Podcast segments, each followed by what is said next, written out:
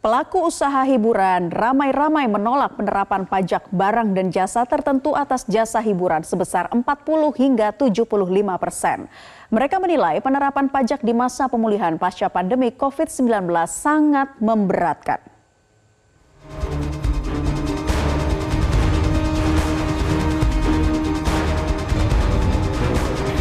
Pelaku usaha sontak menolak penerapan pajak barang dan jasa tertentu atas jasa hiburan sebesar 40 hingga 75 persen karena dinilai memberatkan.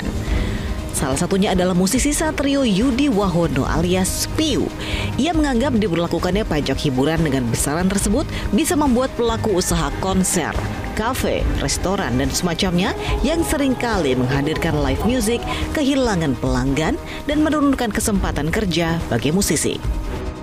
Mudah-mudahan ini uh, bisa ditinjau kembali kalau menurut saya karena ini pastinya akan mengurangi apa namanya pendapatan dan tentunya otomatis kalau dari sisi uh, pelaku bisnis ini pasti akan sangat susah untuk hitung-hitungannya. Mereka pasti akan memikir balik modalnya kapan, berapa yang harus disetorkan dan berapa yang harus diterima. Tentunya ini pasti akan jadi perhitungan yang yang uh, perlu di, uh, dipikirkan matang-matang. Jadi buat saya sih uh, kalau bisa bahkan bisa lebih rendah lagi supaya industri hiburan semakin maju. Tidak hanya musisi, pelaku usaha jasa pijat dan spa di Bali juga sangat keberatan apabila harus dibebani dengan pajak sebesar 40 hingga 75 persen. Terlebih, usaha spa sejatinya dianggap sebagai usaha yang berkaitan dengan kesehatan, bukan hiburan. Dengan adanya fenomena seperti ini, apa yang menjadi keputusan dari pemerintah, tentu kami sebagai pengusaha kecil, sebagai pengusaha lokal di Bali, merasa hal ini sebagai sebuah pukulan yang besar karena ini pastinya akan ngefek kepada uh, jumlah uh, tamu yang akan mengambil spa di tempat kami. Dengan kenaikan yang signifikan dari 12 sampai 40 persen itu tentu harga akan jauh lebih tinggi daripada itu. Uh, mungkin kami berharap bahwa pemerintah juga mempertimbangkan usaha-usaha kecil dan juga orang-orang yang bekerja di sini. Uh, banyak sekali yang nanti hanya pasti akan terkena efek seperti itu. Sekjen PHRI Maulana Yusran menyayangkan pemberlakuan pajak hiburan ini di masa pemulihan pasca COVID-19.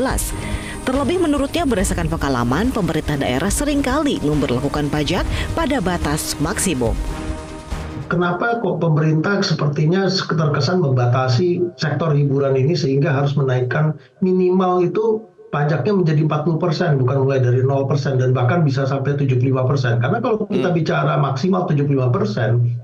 Pemerintah daerah itu konsentrasinya selalu mengambil pajaknya itu yang maksimal, mas. Nggak pernah okay. realistis menyesuaikan dengan kemampuan atau bagaimana yeah. daya saing dari daripada daerahnya dengan daerah lain atau bahkan negara lain. Sandi menyebut Undang-Undang Nomor 1 Tahun 2022 tentang hubungan keuangan antara pemerintah pusat dan daerah yang mengatur pajak barang dan jasa tertentu atas hiburan tengah digugat ke Mahkamah Konstitusi untuk dilakukan judicial review. Tim Liputan Metro TV. Jelajahi cara baru mendapatkan informasi. Download Metro TV Extend sekarang.